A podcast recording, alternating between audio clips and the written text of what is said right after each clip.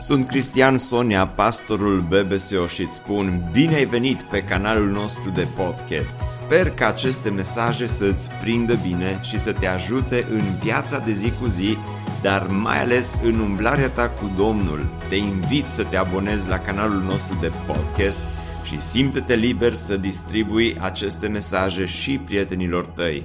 Îți doresc să ai parte de o audiție plăcută în continuare. Doamne, Tată care ești în ceruri, îți mulțumesc că la împlinirea vremii ai găsit cu cale să-ți trimiți Fiul Tău în această lume. Și l-ai trimis să ia viața noastră la pas, să se nască, să trăiască, să pătimească pentru noi. Nu ne-ai trimis doar un mesager, nu ne-ai trimis doar un cuvânt, ci te-ai întrupat. Și pentru asta îți mulțumesc. Îți mulțumesc pentru acel prunc. Și îți mulțumesc pentru toți prunciul din dimineața asta, din fața locului de aici. Te rog să-i binecuvintezi. Pe ei, pe părinți și pe bunicilor. Aș vrea, Doamne, ca bucuria Crăciunului să nu se limiteze doar la ceea ce vedem, auzim, simțim, ci să se ducă mai departe, să, pro- să producă acea bucurie care nu se va împacheta odată cu bradul pus pentru la anul, ci va continua toată viața noastră. Dar pentru asta dă-ne înțelepciunea să te înțelegem și să te prețuim. Și mie dăm puterea să fiu în stare, în ciuda slăbiciunii, să aduc cuvântul tău curat, limpede, înaintea lor. Amin. Dragii mei, deși dacă ne uităm afară, vremea nu pare a fi neapărat de decembrie, uh, în felul în care am să încep mesajul din dimineața asta o să pară ușor nepotrivit, dar Vă rog să-l priviți cu îngăduință. Era ajunul Crăciunului. Norii se îngrămădiseră peste sat și cerneau liniștit din prea plinul lor fulgi mari, pufoși, ce păreau a fi făcuți mai degrabă din vată pe băț decât din cristale înghețate. Omătul ce înveșmântase dealurile molcome și satul cu ale lui case – scârția molcom sub talpa celor ce-l călcau, dar cine să mai audă de larma pruncilor ce împânzeau ulițele.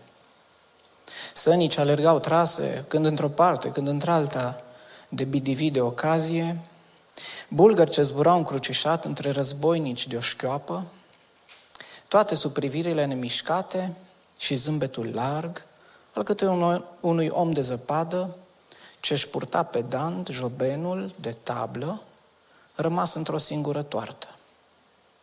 Dar deși nepoftită, seara aș făcut cele din urmă simțită prezența, mânându-i pe rând pe copii pe la casele lor.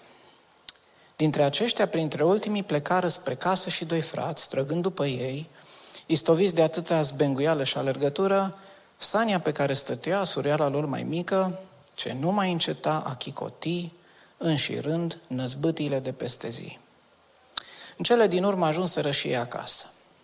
De cum au intrat, înăuntru îi aștepta un îmbietor, un miros de cozonac, proaspăt scos din cuptor, numai bun să le potolească foamea, și șuniți de ceai de scorțișoară potrivit în tocmai să încălzească pe cei trei zgribuliți. După ce s-au ostoit și au mulțumit mamei pentru bunătățile pregătite cu atâta drag, Fetița a luat o carte mare și legată în piele, i-a dat-o tatălui și a zis, Tată, citește-ne, te rog, povestirea de Crăciun. Tatăl a luat cartea și după ce a mică s-a cuibărit pup în mijlocul patului, iar frații ei s-au așezat turcește pe covor cu obrajii cufundați în podul palmelor, a început a citi. La început era cuvântul, și cuvântul era cu Dumnezeu și cuvântul era Dumnezeu. El era la început cu Dumnezeu. Toate lucrurile au fost făcute prin El și nimic din ce a fost făcut n-a fost făcut fără El. În El era viața și viața era lumina oamenilor. Lumina luminează în întuneric și întunericul n-a biruit-o. A venit un om trimis de Dumnezeu, numele lui era Ioan. El a venit ca martor ca să mărturisească despre lumină, pentru ca toți să creadă prin el. Nu era el lumina, ci el a venit ca să mărturisească despre lumină. Lumina aceasta era adevărata lumină care luminează pe orice om venind în lume. El era în lume și lumea a fost făcută prin el, dar lumea nu l-a cunoscut. A venit la ei săi și ai săi nu l-au primit. Dar tuturor celor ce l-au primit, adică celor ce cred în numele Lui, le-a dat dreptul să, fi, să se facă copii ai Lui Dumnezeu, născuți nu din sânge, nici din voia firilor, nici din voia vreunui om, ci din Dumnezeu. Și cuvântul s-a făcut trup și a locuit printre noi, plin de har și de adevăr. Și noi am privit slava Lui, o slavă întocmai ca slava singurului născut din Tatăl. Tatăl a închis cartea, a pus-o deoparte și până să apuce să zică ceva, cea mică, din vârful patului, cu ochii mari mirați, l-a întrebat pe tată. Tati, asta a fost povestirea de Crăciun? Ce ați fi răspuns dacă ați fi fost în locul acelui tată?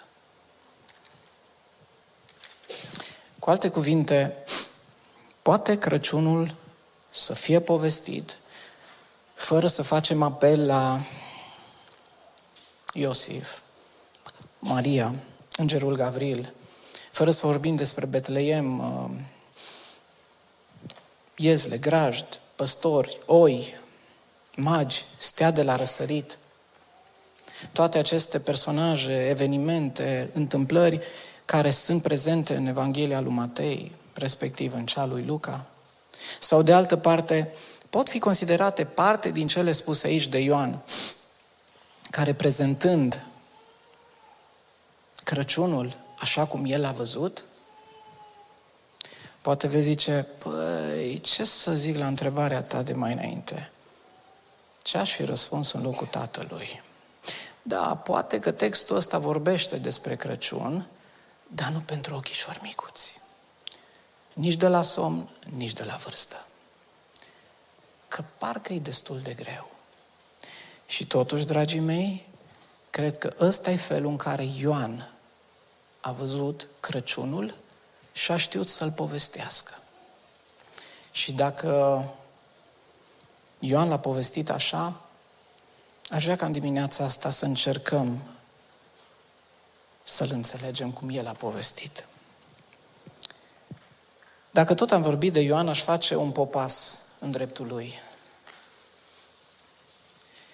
Și anume, aș vrea să lămurim puțin perspectiva din care Ioan își scrie cartea. Dragii mei, probabil majoritatea dintre dumneavoastră ați auzit uh, noțiunea de evanghelii sinoptice. Da? Acum, nu e un termen complicat, am să încerc să le explic. Sinoptic înseamnă punct de vedere asemănător, abordări asemănătoare, părere asemănătoare, perspective asemănătoare. Și astfel stând lucrurile, dat fiind faptul că Uh, trei dintre cele patru evanghelii au cam același conținut, Matei, Marcu, Luca, ele sunt considerate sinoptice. Însă Evanghelia lui Ioan e aparte. Și ca să înțelegeți cât de aparte e Evanghelia lui Ioan, aș vrea să vă povestesc un pic uh, cam cât de aparte era văzut și de diferit era văzut Ioan ca evanghelist, cel puțin în perioada creștinismului timpuriu. În acea perioadă, dragii mei, toți patru evangeliști aveau niște reprezentări. Erau ilustrați într-un anumit fel. Dar reprezentările astea erau întemeiate din, pe texte din Scriptură, nu erau, nu erau venite așa din neant. Texte pe care le găsim în Ezechiel, în Isaia, în Evanghelii și în Apocalipsa. Și iată cum erau reprezentați cei patru, sau ilustrați. Matei era reprezentat printr-un înger. De ce înger? Pentru că un înger a venit la Iosif, logonicul Mariei, să-i aducă mesaj de la Domnul. Apoi, Marcu era reprezentat printr-un leu. De ce leu? Pentru că, asemenea unui leu, striga, răcnea Ioan, botezătorul în pustia iudei, când zicea în Marcu 1 cu 3, pregătiți calea Domnului, neteziții cărările. Iar Luca era reprezentat printr-un vițel. De ce vițel? Pentru că, așa cum am auzit și duminica trecută, slujirea lui Zaharia, tatălui Ioan Botezătorul la templu, precum și vorbirea Domnului de lângă altarul tămâierii, vorbirea adresată lui Zaharia, ambele au fost mediate de jertfa unui vițel. Cu alte cuvinte, Matei, reprezentat printr-un înger, Marcu, ilustrat printr-un leu, Luca, reprezentat printr-un vițel, Ioan, Ioan era văzut ca un vultur. De ce vultur? Dragii mei, deoarece vulturul în, în virtutea înălțimii la care poate să zboare și a ochiului cu care este înzestrat, are, are capacitatea aia unică, are abilitatea aia nepereche de a vedea și perspectiva și de a vedea și detaliu. De a vedea perspectiva cu claritate și detaliul cu profunzime inegalabilă. La fel, dragii mei, și, și Ioan, înălțimile de la care Dumnezeu îi dă harul să vadă lucrurile, îți taie respirația. Perspectivele pe care Ioan le vede sunt copleșitoare și profunzimea cu care el prospectează detaliu e unică.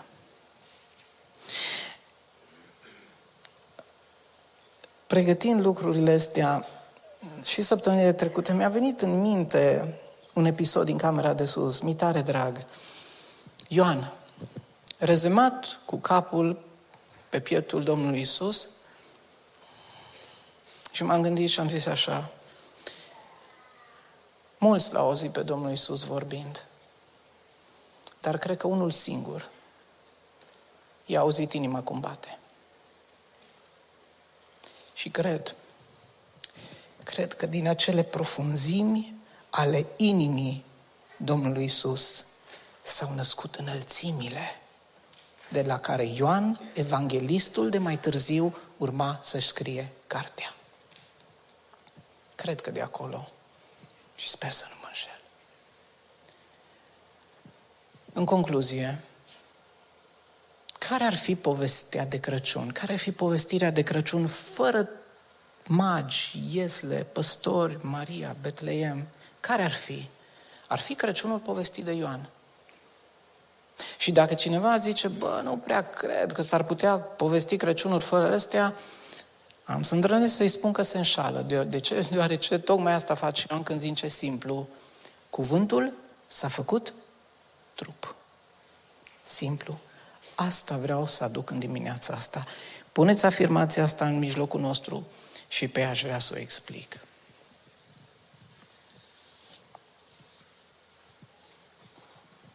Mai întâi de toate, aș vrea să vă spun un lucru. Acest adevăr, cuvântul s-a făcut trup, dragii mei, cred că este poate cel mai... Nu poate. Zic. Și îndrăznesc să zic, e cel mai profund adevăr dintre toate cele care populează evenimentul nașterii Domnului Isus.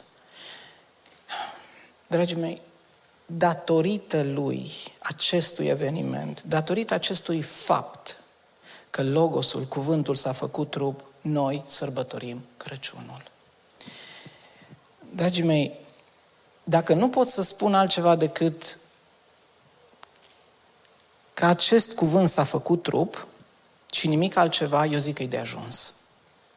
Acest adevăr și în jurul lui, atât de simplu enunțat, dar atât de profund prin semnificații și implicații, e adevărul în jurul căruia gravitează toate celelalte adevăruri ale Crăciunului și nu invers. Dacă ăsta pică, celelalte nu mai stau în picioare. Așa că, dacă aș începe să-l buchisesc, aș începe cu primul lucru.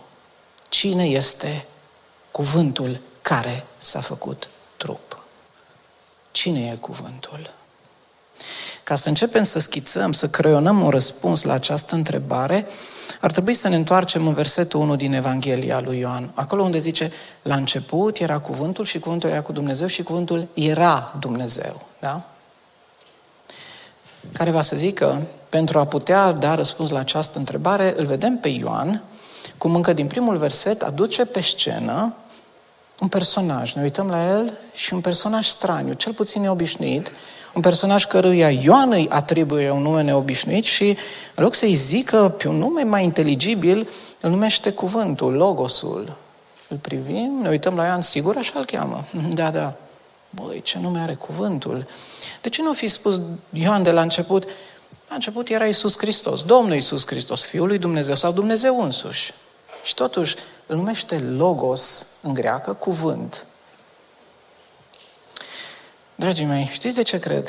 Pentru că Ioan, prin și în Evanghelia sa, s-a adresat deopotrivă evreilor și neamurilor, în speță grecilor, motiv pentru care își scrie cartea în limba greacă. Iar pentru că această adresabilitate a sa adresată, îndreptată deopotrivă spre greci și spre evrei, să capete substanță de la bun început, dintr-un bun început, el vine și așează încă din capul locului, în fața destinatarilor săi, un termen, un concept, o noțiune familiară și unora și celorlalți, și anume logosul. Logosul ioanic fiind, dacă vreți, un termen de inspirație pur greacă pentru greci și pentru evrei era traducerea în greacă a ebraicului dabar, care înseamnă cuvânt, mesaj, anunț. Și am ca să le înțelegem, nu-i nimic greu, dacă nu să se înțeleagă, vina nu în sală, ci e aici, dar o să încerc să-l dimic cât mai bine. Aș vrea să privim logos, da? Dar puneți conceptul de cuvânt la mijloc și să-l privim prin lentilele grecilor și apoi prin ochelarii evreilor. Hai să vedem. Când grecii auzeau termenul cuvânt, sau logos mai degrabă, da? Logos în greacă, înțelegeau pe deplin ce încerca Ioan să spună. Și asta deoarece în lumea filozofiei și religiei grecești, logosul era titlul dat uh, forței creatoare. Acelei forțe care a creat și structurat Universul. Era titlul dat minții, inteligenței, rațiunii abstracte, impersonale, ordonatoare și generatoare a Universului. Dacă vreți să înțelegem pentru zilele de azi un echivalent al logosului de atunci, în zilele de azi ar fi noțiunea de design inteligent. Noțiunea asta s-a născut undeva în secolul trecut și s-a născut într-un fel ca o reacție la incapacitatea teoriei evoluției de a explica existența în univers a structurilor, a formelor organizate, a simetriilor, a lucrurilor care se repetă în tipare aproape identice. Te uiți la ele și zici, păi, din moment ce există atâta ordine în univers, atâta structură, lucrurile sunt atât de bine ordonate, de la macro și până la micro, de la, de la lucruri exprimate nu știu, măsurate în an lumină, până la cele alea exprimate în valori infinitezimale, există rânduială, există dereticătură. Domne, e limpede că e ceva acolo. Și atunci oamenii de știință au zis, mmm, de bună seamă că în spatele a tot și toate e un designer inteligent, care însă este unul impersonal și non-teistic. Adică nu-i Dumnezeu. Ah, ok. Și știința a mers mai departe și a zis, și ar fi bine ca acest designer inteligent să nu fie asimilat sau identificat chiar cu Dumnezeul Scripturii, deoarece dacă faceți lucrul ăsta, ar cam trebui să ne raportăm la el precum se revelează el în Scriptura. Iar el se revelează în Scriptură nu doar ca un creator, ci și ca unul care într-o zi ce va face? Va judeca lumea după dreptate prin cine? Prin cel care pe care l-a rânduit la aceasta și despre care a dat o dovadă de, de, netă, de netăgăduit tuturor oamenilor prin faptul că l-a înviat din morți. Și atunci, oarecum știința zice, da, domnule, e un designer inteligent, dar lăsați, nu-i Dumnezeu. Așa că Ioan vine, se uită în ochii evre- uh, grecilor și zice, voi în cultura, în religia voastră, aveți logosul. Ia dați-l aici. Ia uitați. Ăsta e logosul, da? Logosul despre care eu vreau să vă vorbesc e acesta. Și vă spun, nu-i doar o forță, e o ființă. Nu este doar o minte, o inteligență, o rațiune abstractă, impersonală, creatoare, ordonatoare a Universului, ci este o persoană. Iar acest logos personal, deși transcendent, s-a făcut om, a căpătat trup, a devenit trup, a primit trup. Și Dumnezeul ăsta creator și personal a coborât în lumea lui în persoana lui Isus. Parcă Ioan le spune, cel care l-a zămislit pe om s-a lăsat pe sine zămislit în chip de om. Și apoi, hai să ne mutăm în dreptul evreilor. Și pentru ei cuvântul, noțiunea asta de cuvânt, dabar, care înseamnă mesaj, cuvânt, anunț, avea semnificații cel puțin la fel de importante ca pentru greci, dar veneau din alt registru semnificațiile.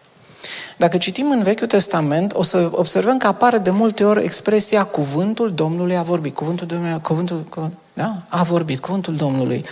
Și Ioan vine și le spune evreilor, mă, frații mei, voi aveați în vechime un termen, cuvântul Domnului. Uh-huh. Și ce însemna pentru voi?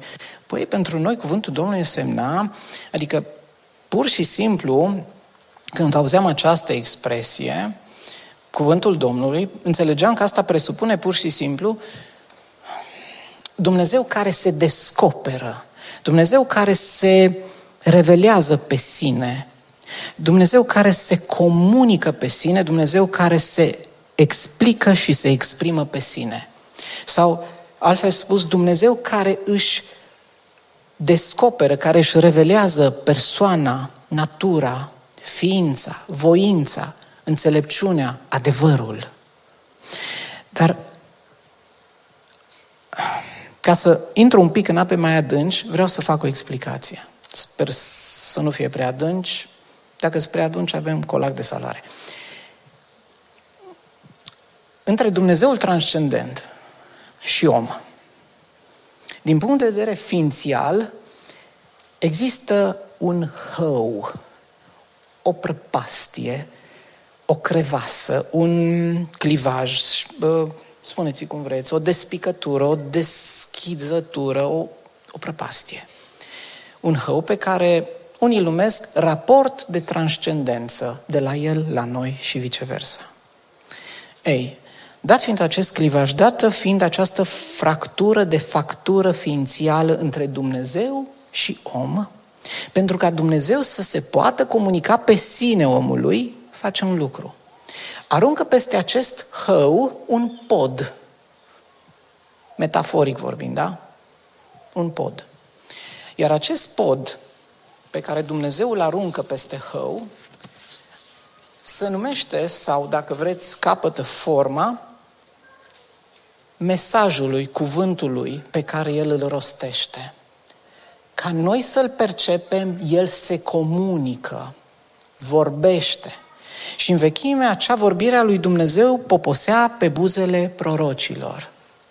Interesant este însă că atunci când cuvântul lui Dumnezeu poposea pe buzele câte unui proroc, acel om obișnuit, zice cuvântul, că devenea omul lui Dumnezeu. De nenumărate ori în Scriptură nu se mai spune prorocul, prorocul X, Y, Z s-a dus, a făcut și ce simplu, cu, zice omul lui Dumnezeu a făcut, a zis. E ca și cum atunci când cuvântul Domnului cobora peste el, îl cuprindea, îl topea cu totul și nu mai vedeai omul ăla. Identitatea lui se cufunda, se imersa în plinătatea Dumnezeirii și el dintr-un simplu mesager al lui Dumnezeu devenea omul lui Dumnezeu. Iar mesajul lui, pus pe buzele profetului, nu mai era doar un mesaj, nu era, nu știu, acum poate o să miroase a naftalină un pic ce spun, Dar țin minte, eram la bunici și la un moment dat auzeam toba în mijlocul satului, se bătea, venea un toboșar, bătea și făcea anunț. Toată lumea ieșea la uliță. Ce zis? Ducem porci la vaccinament. Nu, nu ducem mâine. Nu. Știi ceva de genul? Bătea toba în sat, toboșarul anunța ceva de la colectiv, de la primărie, de unde anunța. Da, la venea, spunea, a plecat mai departe. Cam așa era și atunci. Ai fi zis, da, a venit mesagerul de la Domnul, a spus, a plecat mai departe. Nu, lucrurile erau mai adânci. Mesagerul ăla nu doar era un mesager care aducea și pleca. În mesajul lui, Dumnezeu se personifica. Dumnezeu se exprima și se explica pe sine. Și atunci vine Ioan și zice, mă băieți, voi, evrei, știți că din vechime cuvântul Domnului era cel prin care Dumnezeu se exprima pe sine.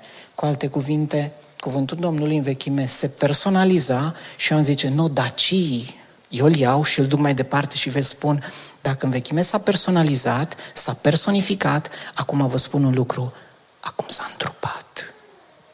Exprimarea de sine a lui Dumnezeu, pardon, a devenit ființă. Exprimarea aia de sine a lui Dumnezeu a devenit ființă. Și când te uiți la cele două, zici, aoleu Ioane, în ce ape adânci a intrat? Dar vreau să spun că și unii și ceilalți trebuiau să înțeleagă. Grecilor le spunea, logosul vostru nu e doar o forță, e o ființă. Evreilor, cuvântul ăla care în vechime se personifica astăzi s-a întrupat. Exprimarea de sine a lui Dumnezeu capătă ființă. Și am făcut efortul ăsta, dragii mei, din dorința de a face portretul cuvântului care s-a făcut trup. Dar prin cele două puncte de vedere ale grecilor și ale evreilor, din portretul ăsta până acum am schițat așa în creion. Acum aș vrea să iau paleta aia de lemn a pictorului, să pun pe ea patru culori, patru nuanțe și să aștern pe aceeași pânză câteva tușe de culoare, să dau un pic de culoare acestui portret. Și acele patru tușe de culoare aș vrea să fie uh, patru afirmații pe care Ioan le face cu privire la cuvânt, la logos, în debutul Evangheliei sale. Și anume, zice acolo Ioan așa, în uh, Ioan 1. La început era cuvântul. Asta e prima tușă de culoare pe care vreau să o pun pe tablou. La început era cuvântul. Și anume asta aș numi o preexistența cuvântului. Adică, la care început? La care început faci referire, Ioane? Păi la începutul începuturilor. Începutul începutului a tot și toate. Cu alte cuvinte, la început, când tot ceea ce există a venit în existență, cuvântul deja era în existență. Cu alte cuvinte, cuvântul era deja în existență când tot ceea ce există a venit în existență. N-a existat nici măcar un moment în care cuvântul să nu existe, precum n-a existat nici măcar un moment în care cuvântul să înceapă a exista. În timp ce creația vine în existență, cuvântul este în existență. Dacă toată creația are un început, cuvântul n-are niciunul. Și aș face un raționament aici. Dacă acest logos este preexistent, înseamnă că el este înaintea timpului. Dacă el este înaintea timpului, înseamnă că el este înaintea creației. Și dacă el este înaintea timpului, și în afara creației înseamnă că El este etern. Și dacă este etern, înseamnă că El e Dumnezeu. nu e amin. Eu cred că e un amin puternic aici. Pentru că Dumnezeu e cel etern și cuvântul de opotrivă e etern. Dragii mei, știți, mă uit, mă gândesc așa la Domnul Isus, ce-o fi fost pe buzele lui când cineva în timpul viețuirii sale pe acest pământ l-ar fi întrebat Amă, copiile, mă, sau tinere, câți ani ai? S-o fi uitat Domnul Iisus la el. Chiar vrei să știi? Nu poți număra matale atât bace. Poate așa Poate așa înțelegem ce-o fi vrut Domnul Isus să spună iudeilor când le-a zis, adevărat zic vouă, înainte să se nască Avram, sunt eu. Preexistența cuvântului, coexistența, zice, la început era cuvântul și cuvântul era cu Dumnezeu. Adică Logosul este coexistent cu Dumnezeu. Cuvântul este distinct ca persoană față de Dumnezeu. Cu alte cuvinte, când tot ceea ce există a venit în existență, cuvântul deja era în existență cu Dumnezeu. Cuvântul și Dumnezeu, cu, împreună, diferiți ca persoană. Dar nu este un competitor al lui Dumnezeu, nu este un alt Dumnezeu dintre cești o, o mulțime de alți Dumnezei.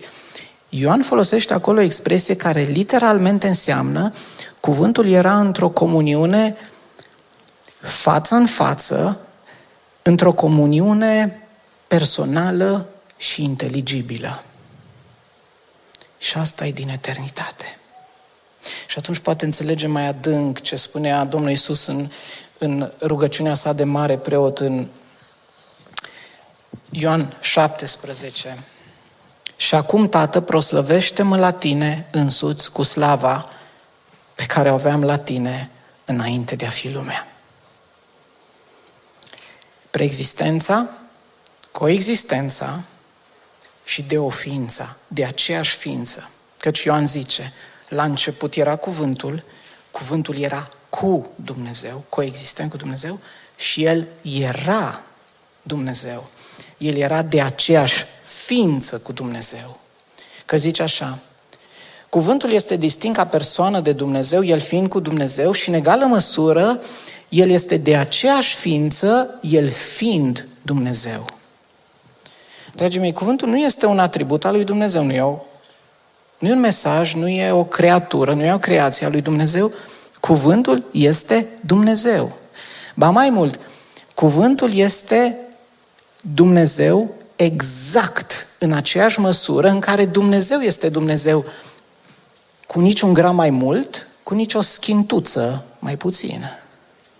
De aceea în Colosenii se spune că în el locuiește, trupește toată plinătatea Dumnezeirii. Filip îl întreabă la un moment dat și îi cere Domnul Iisus, Doamne, arată în el pe Tatăl. Și Domnul Iisus se uită în ochii lui Filip și zice, Filipe, Filipe, de atâta vreme sunt cu voi și nu mai cunoscut. Cine m-a văzut pe mine, l-a văzut pe Tatăl. Preexistența, coexistența, de aceeași ființă și în final, a patra tușă de culoare pe care vreau să o pun pe acest tablou, este existența în sine a cuvântului. Zice, în el era viața. Termenul folosit aici pentru viață nu este termenul bios, adică viața aia în, stre- în sensul ei strict fizic, ci este termenul zoe, care înseamnă că se referă la toate formele de viață. Cu alte cuvinte, dacă aș da să înțeleg ce înseamnă că în el era viața, aș vrea să pun într-o cheie negativă și a zice așa, cuvântul nu a primit nu a dezvoltat viață din nicio altă sursă sau putere. Cuvântului nu i s-a dat viață, nu a primit-o, nu a dezvoltat-o din nicio altă sursă sau putere, ci cuvântul o are, o posedă în sine ca esență, ca miez al ființei și naturii sale. În el e viața. N-a primit-o. Poate atunci înțeleg când zice Domnul Isus, eu sunt calea, adevărul și, și viața. Și acum dacă am pus petele astea de culoare pe tablou, aș face un pas în urmă și a zice așa, oameni buni, într-o mică măsură am înțeles, zic, am înțeles, cine este cuvântul care s-a făcut trup preexistent, coexistent, de aceeași ființă și având existența în sine cu Tatăl. Înțeleg în măsură mică cine este, dar vă rog să nu-mi cereți să vă explic cum s-a făcut trup. Să înțeleg metabolismul, n-am cum să înțeleg. Știți de ce? Uitați-vă numai la astea patru pete de culoare. Cum a fost posibil ca cel care n-are început să capete unul preexistența? A doua coexistența. Cum a fost posibil ca cel care este de acea slavă cu Tatăl să se îmbrace în umilitatea unui prunc de aceeași ființă cu Tatăl? Cum a fost posibil ca cel care este de o ființă cu Creatorul să devină, să se facă de o ființă cu creatura? Și apoi viața în sine. Cum a fost posibil ca cel care are viața în sine să o și primească în dar? Te lasă cu crampe intelectuale. Șchiopătezi vreo săptămână dacă încerci să le explici. Două, trei, depinde cât de puternic ți mușchiul neuronal. Dar nu poți.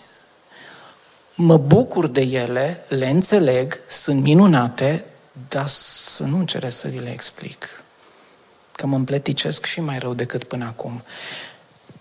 Dar sunt frumoase, că sunt miracole și minuni. Și poate așa e de bine unii minuni, să rămână minune. Să-ți ia mau, să-ți taie microfonul, nu acum, să, să nu mai ai cuvinte, să stai respirația, să te uiți la ea și să zici, nu vine să cred. Să stai respirația, minunea respectivă, dar pe ea să o lași să respire, de acolo de unde respiră numai stelele. Că ăsta e farmecul ei. Nu vi-o pot explica. Dar mă bucur de ea. Și în loc de concluzie, aș vrea să aduc un episod în fața dumneavoastră, un episod care, într-un fel, le mănunchează pe toate aceste patru, preexistența, coexistența, deoființa și existența în sine. În Ioan 11 ni se spune că Domnul Iisus primește o veste. Era în Perea, dincolo de Iordan. Primește o veste că un prieten drag lui Lazar e bolnav. El era fratele Mariei și al Martei. Și Domnul Iisus zice, boala aceasta nu este spre moarte, ci este spre slava lui Dumnezeu, pentru ca Fiul lui Dumnezeu să fie proslăvit prin ea. Și Domnul Iisus, în loc să alerge la Lazar, să-l vindece, mai stă două zile, în urmă le spune ucenicilor, hai să plecăm în ideea, ucenicii zic, Doamne, nu pleca, nu pleca, mai de un vreau evrei să te omoare. Domnul Iisus zice, nu, nu, mă duc să-l trezesc pe Lazar, că doarme evrei. Ucenicii zic, Doamne, dar dacă doarme, las că îi face bine, s-a îndrăvenit. Nu, nu, nu, nu doarme, a murit. U, a murit. Și Toma, concluziv și înțelegător a tot și toate, zice, mergem și noi să murim cu el. Ok, n-ați înțeles. Hai să mergem. Noi sus pleacă, ajunge, Marta îl întâmpină, Doamne, a murit. Află că era mort de patru zile. De el știa asta. Și Marta îi spune, Doamne, de ai fi fost aici, n-ar fi murit. Dar știu că orice vei cere de la Tatăl îți va da. Și Domnul Iisus se uită în ochii și zice, Marto, eu sunt învierea și viața. Cine crede în mine, chiar dacă ar fi murit, va trăi și oricine trăiește și crede în mine nu va muri niciodată. Crezi, Marto? Cred, Doamne. Că Tu ești Hristosul care trebuia să vină în lume. Apoi este și Maria, sora ei în întâmpinare, e tulburare mare. Domnul Iisus plânge în fața mormântului Oh, sunt multe semnificații. Textul, capitolul ăla e așa de dens. Acum îl fugăresc, îmi pare rău, dar vreau să ajung la final de și acolo în fața mormântului zice, dați piatră la o parte. Marta mai zice, nu, Doamne, că miroase greu, de patru zile acolo. Marto, dați piatra la o parte. Se dă piatră la o parte și Domnul Iisus îl strigă, Lazare, vino afară. După ce înainte îi spune tatălui, îți mulțumesc că m-ai ascultat, știam că întotdeauna mă asculți. Patru dialoguri pe care aș vrea să le scot de aici și să le pliez pe cele patru uh, spuse mai înainte vis-a-vis de Logos. Dialogul cu, cu ucenicii. Când le zice despre boală, că nu e spre moarte, ci spre slava lui Dumnezeu, vreau să vă întreb, dragii mei, din acel dialog, Cine altul decât cel preexistent decât cel ale cărui obârșii vin din veșnicia trecută și se duc în veșnicia viitoare, putea să spună că boala asta nu-i spre moarte. Cine altul decât care, cel care este de aceeași ființă cu Dumnezeu Tatăl putea să spună eu sunt Fiul lui Dumnezeu. Și cine altul care, decât cel care are în el izvoarele vieții, putea să schimbe traiectul bolii dinspre moarte spre viață și dincolo de ea spre slava lui Dumnezeu. Asta e dialogul cu ucenicii. Dialogul cu Marta când îi spune, eu sunt învierea și viața. Cine, la, cine altul decât cel care are viața în sine, neprimind-o de la nimeni, dar putând să dea la oricine. Putea să zică despre, mine, despre sine, eu sunt învierea și viața. Dialogul cu Tatăl, îți mulțumesc, Tată, că Tu întotdeauna mă asculți. Cine altul decât cel care este de aceeași ființă eternă cu Tatăl, putea să-i spună, știu că Tu întotdeauna mă asculți. Vă dați seama pe buzele noastre a celor vremelnici cum sună acest totdeauna? Palid. Dar cum or fi sunat pe buzele celui veșnic acel totdeauna. Adevărat, totdeauna. Și apoi dialogul cu Lazar. Dialogul cu Lazar e cel mai scurt. Lazare, vin afară. Întreb, cine altul decât cel care este izvorul vieții, cel în care își are obârșia existența a tot ce există, putea să-i strige mortului, Lazare, vin afară. Și încă ceva. Și de nu l-ar fi strigat pe nume, de bună seamă că ar fi înviat tot cimitirul cu acea putere ce era în cel care dă viață. Orice fel de viață. Oricui. Am încercat să pun în fața dumneavoastră un tablou în dimineața asta. Îmi cer scuze dacă am depășit un pic mai mult. Dar îngăduiți-mi să, să închei acest tablou al cuvântului devenit trup, colindându-vă și eu. Da? N-am să cânt, am să încerc să, reții, să recit și asta pentru că îmi cunosc limitele și n-ar fi indicat să încerc a mi le depăși acum. Mai ales acum. Nu promit că o să recit prea bine, dar am spus că am să încerc să recit, recit da? Am un colind. Cu el aș încheia. Cine este acest împărat al slavei? El este chipul Dumnezeului celui nevăzut. Nimeni n-a văzut vreodată pe Dumnezeu. Singurului fiu care este în sânul tatălui, acela l-a făcut cunoscut. După ce a vorbit în vechime părinților noștri prin proroci în multe rânduri și multe chipuri, Dumnezeu la sfârșitul acestor zile ne-a vorbit prin Fiul pe care l-a pus moștenitor al tuturor lucrurilor și prin care a făcut și viacurile. La început era cuvântul și cuvântul era cu Dumnezeu și cuvântul era Dumnezeu. El era la început cu Dumnezeu. Toate lucrurile au fost făcute prin El și nimic din ce a fost făcut n-a fost făcut fără El. El este cel întâi născut din toată zidirea. Pentru că prin El au fost făcute toate lucrurile care sunt în ceruri și pe pământ, cele văzute și cele nevăzute. Fie scaune de domnii, fie dregătorii, fie domnii, fie stăpâniri, toate au fost făcute prin El și pentru El. Dumnezeu, în adevăr, a pus totul sub picioarele Lui.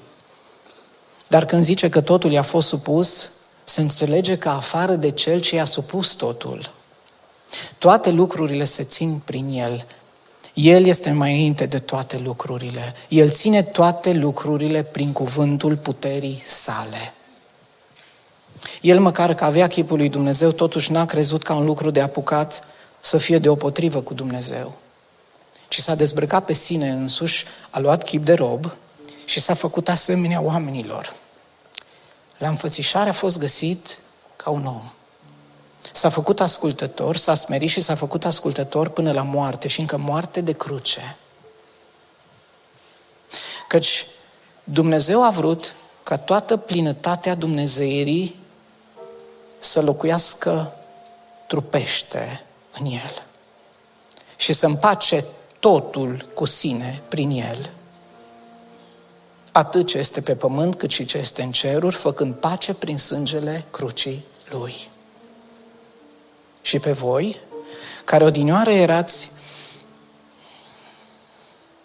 străini, pe voi care odinioară erați vrășmași, prin gândurile și prin faptele voastre rele. El, acum, v-a împăcat. V-a împăcat prin trupul lui de carne, prin moarte. Ca să vă facă să vă înfățișați înaintea lui, sfinți, fără prihană și fără vină, negreșit, dacă rămâneți mai departe, întemeiați și neclintiți în credință, fără să vă abateți de la nădejdea Evangheliei care v-a fost vestită.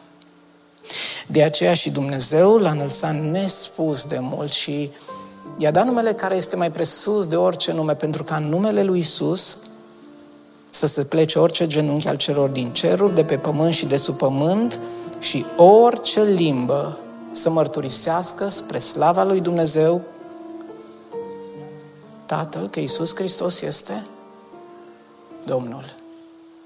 Apoi m-am uitat și în prejurul scaunului de domnie și în jurul făpturilor vii și în jurul bătrânilor am auzit glasul multor îngeri. Numărul lor era de 10.000 de ori 10.000 și mii de mii. Ei ziceau cu glas tare. Vrednic este mielul care a fost junghiat să primească puterea, bogăția, înțelepciunea, tăria, cinstea, slava, lauda. Și pe toate făpturile care sunt în cer, pe pământ, sub pământ, pe mare și tot ce se află în aceste locuri, le-am auzit zicând, acelui ce șade pe scaunul de domnie și a mielului.